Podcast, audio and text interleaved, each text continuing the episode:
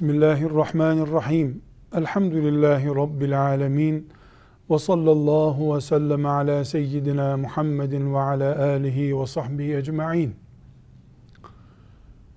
İmam Nevevi'nin Riyazu Salihin isimli hadis kitabından hadis-i şerifler okuyoruz. Bugün okuyacağımız hadis-i şerifler müminin Allah'a tevekkül etmesinin gerekliliği ile ilgili hadisi şeriflerdir. Tevekkül İslami bir deyim olarak Allah'a itimat etmek, güvenmek, onu vekili kabul etmektir. Mümin gerek özel hayatında ve gerekse diğer toplum hayatında insan olarak yapabileceğini yapar, sonuçları bekleme konusunda Allah'a tevekkül eder. Yani Allah'a güvenir. Allah'a tevekkül etmek insan olarak üzerine düşenden yani sorumlu olduğundan, görevlerinden bir miktarından vazgeçmek asla değildir. Tevekkül etmekle tevekkül etmeyi suistimal etmek arasında fark görmeliyiz. Allah'a tevekkül etmek üzerine düşeni yaptıktan sonra müminin yapacağı en güzel işlerdendir. Böyle tevekkül eden, böyle bir tevekkülü gerçekleştiren Allah'tan yardım görür. Kur'an-ı Kerim tevekkülle ilgili müminleri ikaz ederken müminlere tevekkül konusunda yol gösterirken tembelliği, vurdum duymazlığı, hatta görevlerde esnekliği asla tavsiye etmemiştir. Tam anlamıyla cihadı, kulluğu, çalışmayı, yeryüzünü imar etmeyi emrettikten sonra tevekkülü de gündeme getirdiğine göre Kur'an'ımız yeryüzünün imarı için, rızık için ve cihad için insani gayretler sonuna kadar gösterildikten sonra insan alnının terini silmeye başladıktan sonra Allah'a tevekkül ettiğini söyleyebilir veya tevekkül etmesinin bir anlamı olabilir. Tevekkül Allah'a güvenmektir. Allah'ı vekil tutmaktır. Ne zaman insan olarak üzerine düşeni yaptıktan sonra mümin ibadetinde, kulluğunda ve diğer vazifelerinde üzerine düşeni yaparsa kendisini mahcup etmeyecek. Aç bırakmayacak. Yalnız bırakmayacak. Allah'ı olduğuna inanma hakkına sahip olur. Oturanın, tembelin ve laubalinin, kuralsızın, plansızın, ihmalkarın Allah'a tevekkül ettiğini söylemesi içi boş bir iddiadır. Allah'a tevekkül ettim demekle tevekkül olunulmuyor. Tevekkül ciddi bir merhaledir ve ciddi bir tavırdır. Mümin tavrıdır. Bu tavır en az serçeler kadar samimi olmalıdır. Bir güvercin, güvercinin yavrusu kumru kadar samimi olmayan tevekküller Allah'tan karşılık bulabilir tevekküller değildir. Okuyacağımız hadis-i şeriflerde farklı zaviyelerden Resulullah sallallahu aleyhi ve sellem Efendimizin tevekküle bizi nasıl yönlendirdiğini görüyoruz. Bazen dua mahiyetinde Allah'tan kendisine tevekkül etmesini, kabul buyurmasını isteyecek tarzda, bazen sözlü tavsiyede ve farklı metotlarla ümmetinin tevekkül sahibi olmasını istemiştir. Resulullah sallallahu aleyhi ve sellem zaten Kur'an-ı Kerim'de tevekkülü imanın gereği olarak bize sunuyor. Ancak evinin penceresinden olayları seyreden birisinin meydana çıkan sonuçlar konusunda Allah'a tevekkül ettiğini iddia etmesi boştur.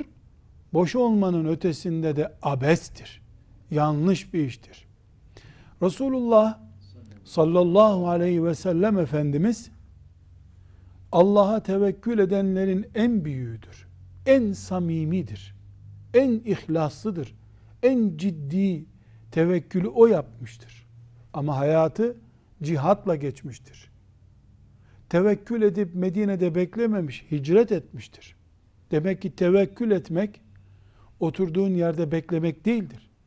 Tevekkül etmek düşmanın darbelerine açık beklemek değildir. E, Mescid-i Nebi'de tembel tembel oturulmasını istememiştir. Bir insanın ipiyle gidip ormandan odun getirmesini ve şehirde odun hamalı olarak bilinmesini dilenmekten daha iyi ashab-ı kiramına daha iyi bir sonuç olarak tavsiye etmiştir. Yani çalışılmasını, rızık kazanılmasını, gayret edilmesini istemiştir. Kendisi de bizzat böyle yapmıştır. Bundan anlıyoruz ki Resulullah sallallahu aleyhi ve sellem Kur'an'ın bütün emirlerinde olduğu gibi tevekkül konusunda da Allah'ın en iyi kulu olduğu halde çalışmıştır, cihad etmiştir, gayret etmiştir ve mevcut durumunu yeterli asla görmemiştir. Hep ileri dünyalık olarak da ahiret yatırımı olarak da hep ileriyi görmüş, ileriyi göstermiştir. Biz de bundan görüyoruz ki tevekkül etmek, Allah'a tevekkül ettiğini iddia etmek sözlü bir eylem değildir. Tavırlara yansıyan bir eylemdir. Tohumunu eken, bahçesini sulayan Allah'a tevekkül edip bekleyebilir. Sulamasını yapmayan, tohumunu ekmeyen, kazısını yapmayan Allah'a tevekkül ettim dese de tevekkül etmiş olmaz. Tevekkülü suistimal etmiş olur ki sonuç muhakkak onun aleyhine olacaktır. Şimdi Riyazu Salihin'in 75. hadisi şerifi uzunca bir hadisi şerif. Hafız kardeşimizden bu hadisi şerifin tercümesini dinleyelim. Burada Resulullah sallallahu aleyhi ve sellem Efendimizin müminleri tevekküle nasıl yönlendirdiğini uzunca bir uslupla anlamış olacağız inşallah. 75. hadisi şerif İbn Abbas radıyallahu anhuma'dan naklediliyor. Beraberce dinleyelim. Buyurun. Bismillahirrahmanirrahim. Abdullah İbni Abbas radıyallahu anhuma'dan rivayet edildiğine göre Resulullah sallallahu aleyhi ve sellem şöyle buyurdu. Geçmiş ümmetler bana gösterildi. Peygamber gördüm, yanında 3-5 kişilik küçük bir grup vardı. Peygamber gördüm, yanında bir iki kişi bulunuyordu. Ve peygamber gördüm, yanında kimsecikler yoktu. Bu arada önüme büyük bir kalabalık çıktı. Kendi ümmetim sandım. Bana bunlar Musa'nın ümmetidir. Sen ufka bak dediler. Baktım çok büyük bir karaltı. İşte bunlar senin ümmetindir. İşlerinden hesapsız azapsız cennete girecek 70 bin kişi vardır dediler. İbn Abbas diyor ki söz buraya gelince Peygamber aleyhisselam kalkıp evine gitti. Oradaki sahabiler bu hesapsız azapsız cennete girecek 70 bin kişinin kimler olabileceği hakkında konuşmaya başladılar. Kimileri bunlar peygamberin sohbetinde bulunanlar olmalıdır derken kimileri bunlar İslam geldikten sonra doğup şirki tanımamış olanlardır dediler. Daha başka birçok görüş ileri sürenler oldu. Onlar bu meseleyi tartışırken Peygamber aleyhisselam çıka geldi. Ne hakkında konuşuyorsunuz diye sordu. Hesapsız azapsız cennete gireceklerin kim oldukları hakkında konuşuyoruz dediler. Bunun üzerine Nebi sallallahu aleyhi ve sellem Onlar büyü yapmayan, yaptırmayan, uğursuzluğa inanmayan ve Rablerine güvenenlerdir buyurdu. Ukkaşe İbni Mihsan yerinden fırladı ve beni de onlardan kılması için Allah'a dua et ya Resulallah dedi. Peygamber aleyhisselam da sen onlardansın buyurdu. Sonra bir başka kişi daha kalktı ve beni de onlardan kılması için dua buyur dedi. Peygamber aleyhisselam bu defa fırsatı değerlendirmekte Ukkaşe senden önce davrandı buyurdu. Buhari Müslim. Sadaka Resulullah sallallahu aleyhi ve sellem. Hadis-i şerifimiz özetle şu. Resulullah sallallahu aleyhi ve selleme ona ait alemlerden bir alemde eski ümmetler gösteriliyor. Bu ümmetlerin işte, e, peygamberleriyle olan e, bağları gösteriliyor. Bir peygamber üç kişi beş kişi geliyor. Öbür peygamber 10 kişi 20 kişi geliyor gibi anlatırken kendi ümmetinin de büyük bir kalabalık oluşturacağını kıyamet günü haber veriyor. Bu ümmetin o kalabalık kitlesi arasında 70 binden fazla insan çok kolay şartlarda hesapsız ve azapsız ortamda cennete girecekler diye e, Efendimiz sallallahu aleyhi ve selleme o özel aleminde haber veriliyor. E, Resulullah sallallahu aleyhi ve sellem böyle bir bilgi verdikten sonra ashab-ı kiram değerlendirme yapıyorlar. Kim olabilir bunlar derken Efendimiz sallallahu aleyhi ve sellem cevap olarak e, Allah'a tevekkülü yani Allah'a güvenmeyi tam gerçekleştirmiş kimseler olacağını haber veriyor. Uğursuzluktu, sihirdi, büyüydü, faldı böyle şeylerle ilgileri yok. Allah'a tevekkülleri var diye Efendimiz sallallahu aleyhi ve sellem haber veriyor. Buradan ne anlaşılıyor? Allah'a tevekkül etmek kıyamet sıkıntılarına karşı iyi bir teminat unsuru. Yani bir mümin Allah'a tevekkülün hakkını veriyorsa, gerçekten Allah'a güveniyorsa Allah da onu mahcup etmiyor ve insanlığın en büyük derdi olan e, annenin babanın birbirinden çocuklarından kaçtığı bir ortamda insanların birbirlerini görmezden geldiği bir ortamda mahşer yerinde Allah'ın yardımını görmenin en önemli sebeplerinden birisi demek ki Allah'a tevekkül etmekmiş. Burada Ukkaşe isimli bir sahabi e, Resulullah sallallahu aleyhi ve sellem Efendimiz'den bir istekte bulunuyor. Yani çünkü çok büyük bir ümmet kalabalığı olacak. Bunlardan sadece 70 bin kişi kadar bir kitle çok büyük bir lütuf olan hesapsız, azapsız cennete girme seviyesinde olacak. Bu bir meziyet şüphesiz, bir farklılık. Ya Resulallah dua etsen de ben onlardan olsam diye bir ricada bulunuyor. Ee, Ukkaşe'nin bu isteğine Efendimiz sallallahu aleyhi ve sellem tamam diye cevap veriyor. Başka bir sahabinin hoşuna gidiyor. Ya Resulallah ben de hani bunlardan olsam diye Efendimiz sallallahu aleyhi ve sellem de Ukkaşe seni geçti buyuruyor. Demek öyle bir kişiye bir latifede bulunacaktı. Efendimiz sallallahu aleyhi ve sellem dua edecekti. İlk hareket eden, gemisini ilk kaldıran yol almış oluyor. Bu hadisi şeriften de özet olarak ne anlamış olduk? Ee, Resulullah sallallahu aleyhi ve sellemin lisanından anladık ki Allah'a tevekkül etmek cihat gibi, Kur'an okumak gibi, sabah namazı kılmak gibi mümine kazandıran değerlerdendir. Nasıl sabah namazına kalkmanın, cihad etmenin kendilerine mahsus zorlukları var. Tevekkül de o kadar kolay bir şey değil şüphesiz. Tevekkülü de zedeleyen şeyler var. Tevekkülün gerçekleşmesi de bir miktar zor. Ama yapıldığında, mümin onu becerdiğinde biiznillahü teala nasıl cihad eden mümin şehitlik veya gazilik sevabıyla Rabbine kavuşuyorsa tevekkülü gerçekleştiren, iyi bir tevekkül sahibi olan mümin de Rabbine hesapsız kitapsız cennete girecek şekilde iyi bir durumda kavuşmuş olur. 76. hadisi şerifin hem kendisini okuyoruz çünkü Efendimiz sallallahu aleyhi ve sellemin dualarından e, bir duayı okuyacağız.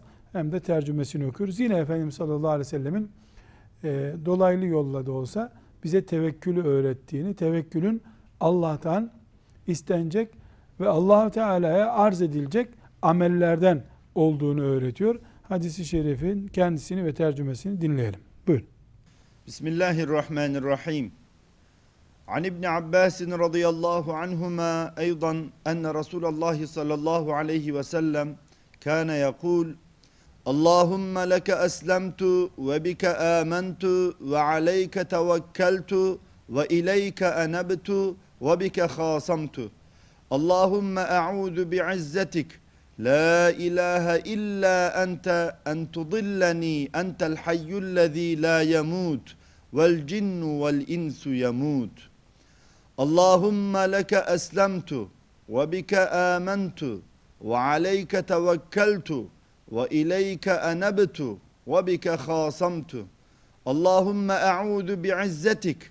لا إله إلا أنت أن تضلني. أنت الحي الذي لا يموت والجن والإنس يموت. متفق عليه. Allahümme leke eslemtü. Tekrar okuyalım. Zihnimizde kalsın.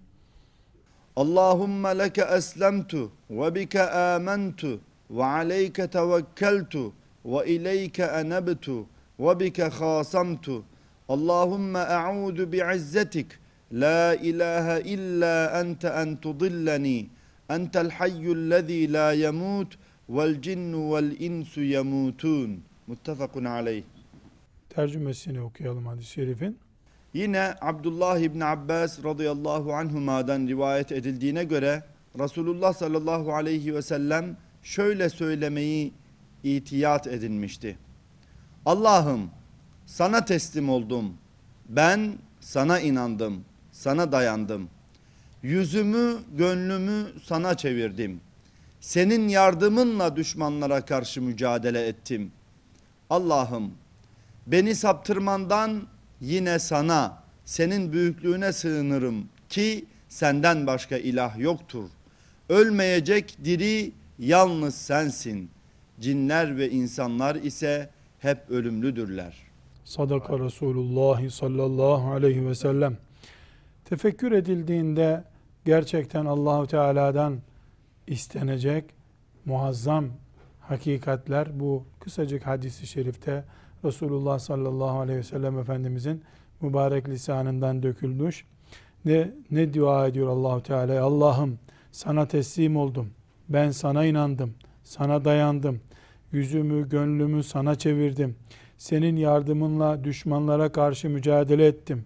Allah'ım beni saptırmandan yine sana, senin büyüklüğüne sığınırım ki senden başka ilah yoktur. Ölmeyecek diri yalnız sensin.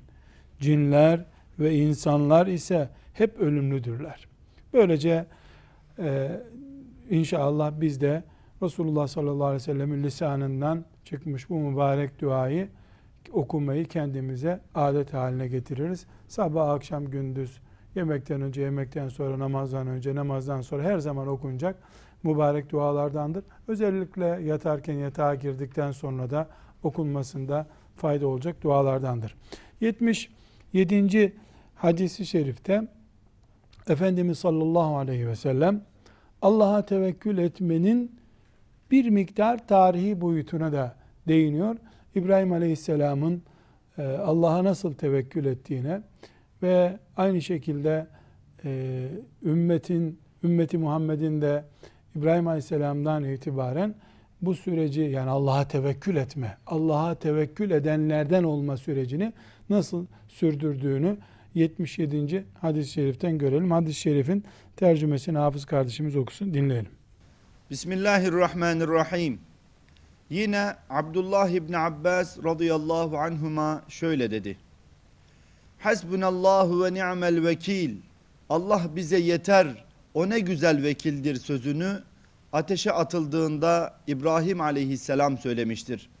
Muhammed sallallahu aleyhi ve sellem de bu sözü müşrikler size karşı toplandılar, başınızın çaresine bakınız dediklerinde söylemiştir.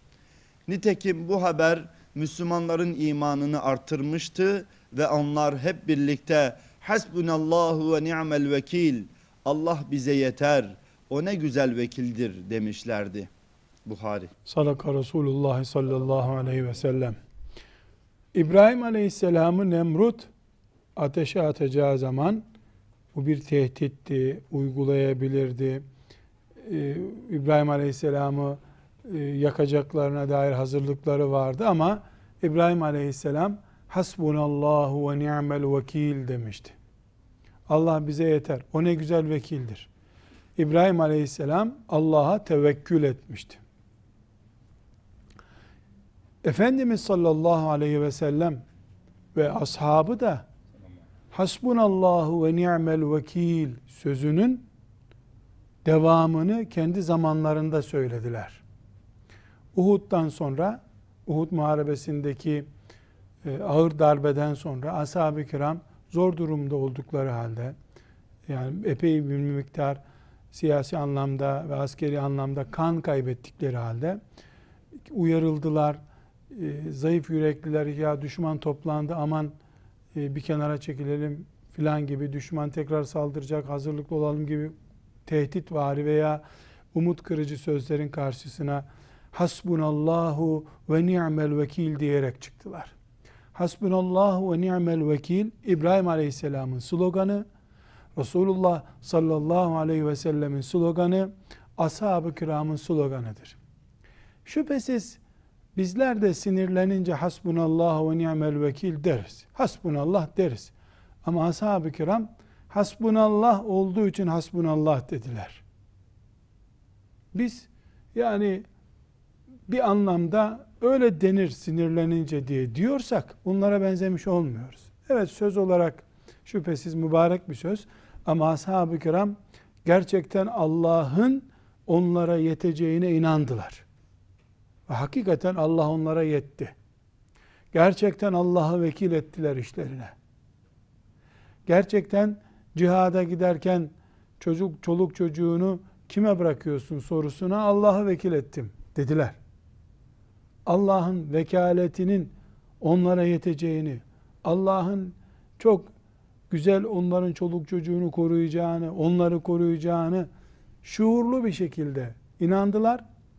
Bu inançlarının karşılığını da Allah'tan buldular şüphesiz. Allah onlara yetti. Allah vekaletin hakkını verdi. Celle Celaluhu. Ümmeti Muhammed'in İbrahim Aleyhisselam'dan itibaren karakteri budur.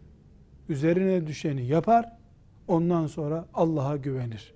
Allah'ın ona yeteceğine inanır. Biz hasbunallahu ve ni'mel vekili hayat parolası yaparız. Ama ne zaman?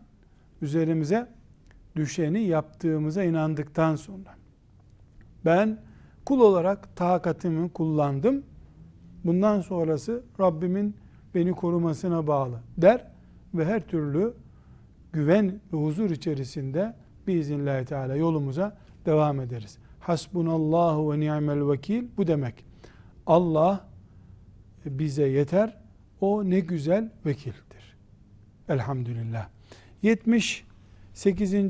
hadisi şerifte Resulullah sallallahu aleyhi ve sellem Efendimiz bir başka açıdan tevekkülü bize tanıtıyor ve bir benzetme de yapıyor. Tevekkül etmeyi e, kuş kuşların sabah e, işte güneş çıktıktan sonra ağaçlardan dolaşırken e, herhangi bir endişe olmadan rızık derdi, maişet derdi, geçim derdi olmadan nasıl rahat daldan dala uçtuklarına benzeterek müminde de bu düzeyin yani kuş kadar kendini rahat, rahat hissetme düzeyinin makbul olduğunu. Evet, sıkıntısı olan böyle, bu şekilde bir kuş kadar kendisini rahat hissetmeyen mümin elbette dinden çıktı diye bir şey yok. Öyle değil. Ama iman bir kalite, bir yükseliş, bir seviye meselesi ise eğer ki öyledir. Yani her mümin aynı değil şüphesiz. Ebu Bekir'le radıyallahu anh başka sahabi bile aynı değil. Nerede kaldı ki Ebu Bekir radıyallahu anh'la herhangi bir asırdaki bir Müslüman aynı düzeyde iman sahibi olmuş olsunlar. Elbette bir miktar farklılık söz konusudur. Bunu elde ettiren şeylerden biri de kuş kalpli olmaktır. Nasıl oluyor Müslüman kuş kalpli?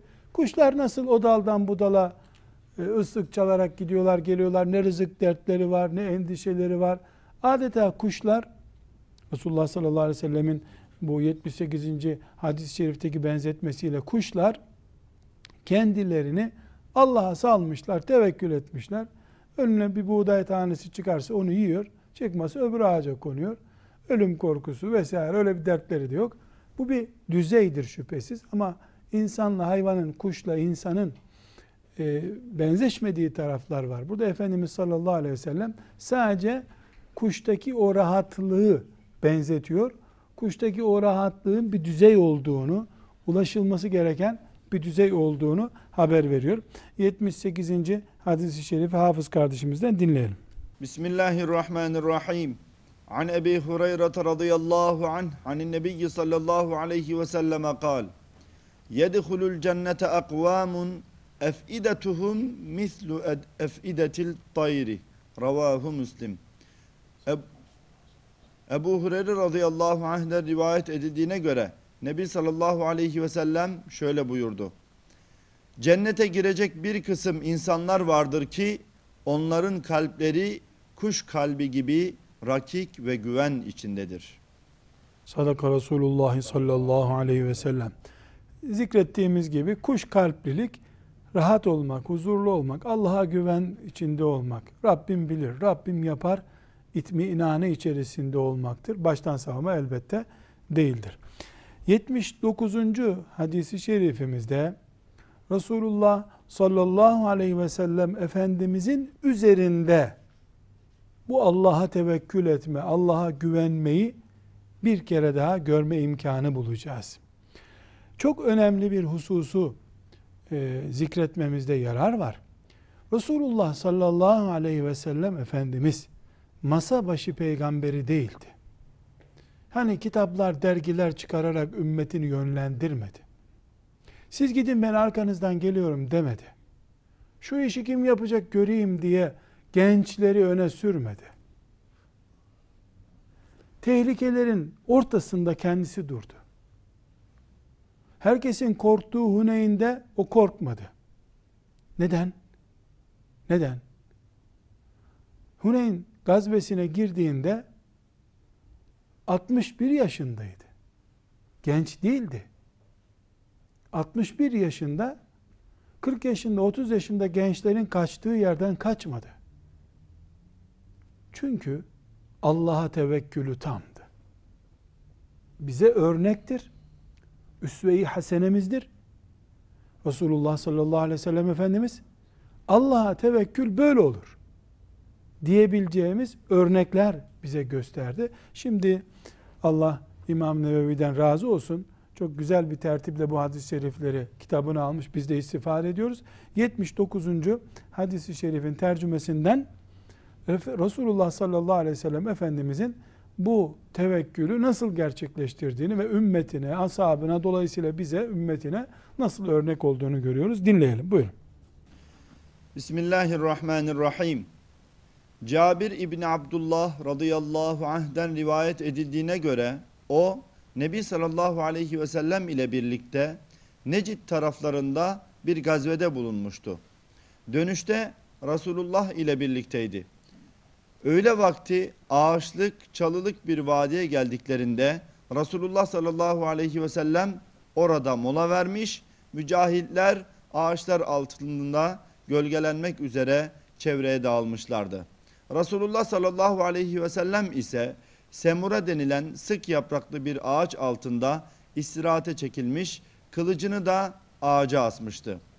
Cabir dedi ki, birazcık uyumuştuk ki Resulullah'ın bizi çağırdığını işittik ve hemen yanına koştuk. Bir de baktık ki Resulullah'ın yanında müşriklerden bir bedevi Resulullah sallallahu aleyhi ve sellem şöyle buyurdu. Ben uyurken bu, bu bedevi kılıcımı almış, uyandığımda kılıç kınından sıyrılmış vaziyette bunun elindeydi. Bana seni benim elin, elimden kim koruyacak, kurtaracak dedi. Ben de üç defa Allah cevabını verdim. Cabir diyor ki Resulullah adamı cezalandırmamıştı. Yanında oturuyordu.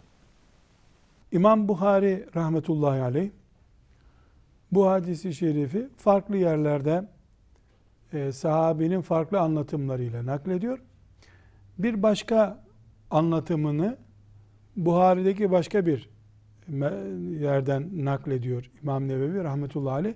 Şimdi yani aynı olay, aynı olayın Hazreti Cabir tarafından başka e, zamanda anlatılış şeklini de yine Buhari'den Hafız kardeşimizden dinleyelim. Buyurun. Resulullah sallallahu aleyhi ve sellem ile birlikte Zatur Rika denilen gazvede bulunuyorduk. Gölgeli bir ağaç bulduğumuzda onu Resulullah sallallahu aleyhi ve selleme bırakmayı adet edinmiştik. Bu defa da öyle yaptık. Ancak müşriklerden bir adam gelerek Resulullah'ın ağaçta asılı olan kılıcını alıp çekmiş ve benden korkuyor musun diye seslenmiş. Nebi sallallahu aleyhi ve sellem hayır cevabını vermiş. Adam peki seni benim elimden kim kurt- kurtaracak demiş. Resulullah sallallahu aleyhi ve sellem de Allah buyurmuştu. Ebu Bekir el-İsmaili'nin sahihinde yer alan bir rivayette olayın bundan sonraki kısmı şöyle anlatılmaktadır. Adam seni benim elimden kim kurtarır dedi. Nebi sallallahu aleyhi ve sellem Allah cevabını verdi. Bunun üzerine adamın elinden kılıç düştü. Resulullah sallallahu aleyhi ve sellem kılıcı aldı ve peki şimdi seni benim elimden kim kurtaracak buyurdu. Adam iyi bir cezalandırıcı ol dedi. Resulullah sallallahu aleyhi ve sellem Allah'tan başka ilah olmadığını ve benim Allah'ın elçisi olduğumu kabul ve itiraf eder misin dedi. Adam hayır kabul etmem ancak seninle çarpışmamaya seninle savaşacak herhangi bir topluluk içinde bulunmamaya söz veririm dedi. Bunun üzerine, bunun üzerine Resulullah sallallahu aleyhi ve sellem adamı serbest bıraktı. O da arkadaşlarının yanına döndü ve onlara en hayırlı kişinin yanından geliyorum dedi. Sadaka Resulullah sallallahu aleyhi ve sellem.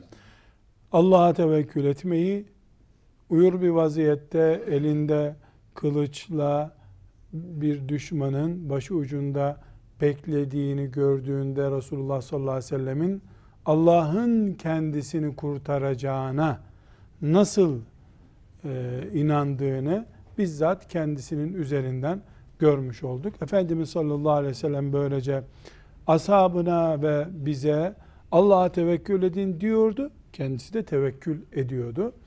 Böylece biz ümmeti olarak Allah'a tevekkül etmeyi bizzat Peygamber sallallahu aleyhi ve sellem Efendimizin üzerinde görme imkanı bulmuş oluyoruz. Kısa bir aradan sonra tekrar devam edeceğiz inşallah. Velhamdülillahi Rabbil Alemin.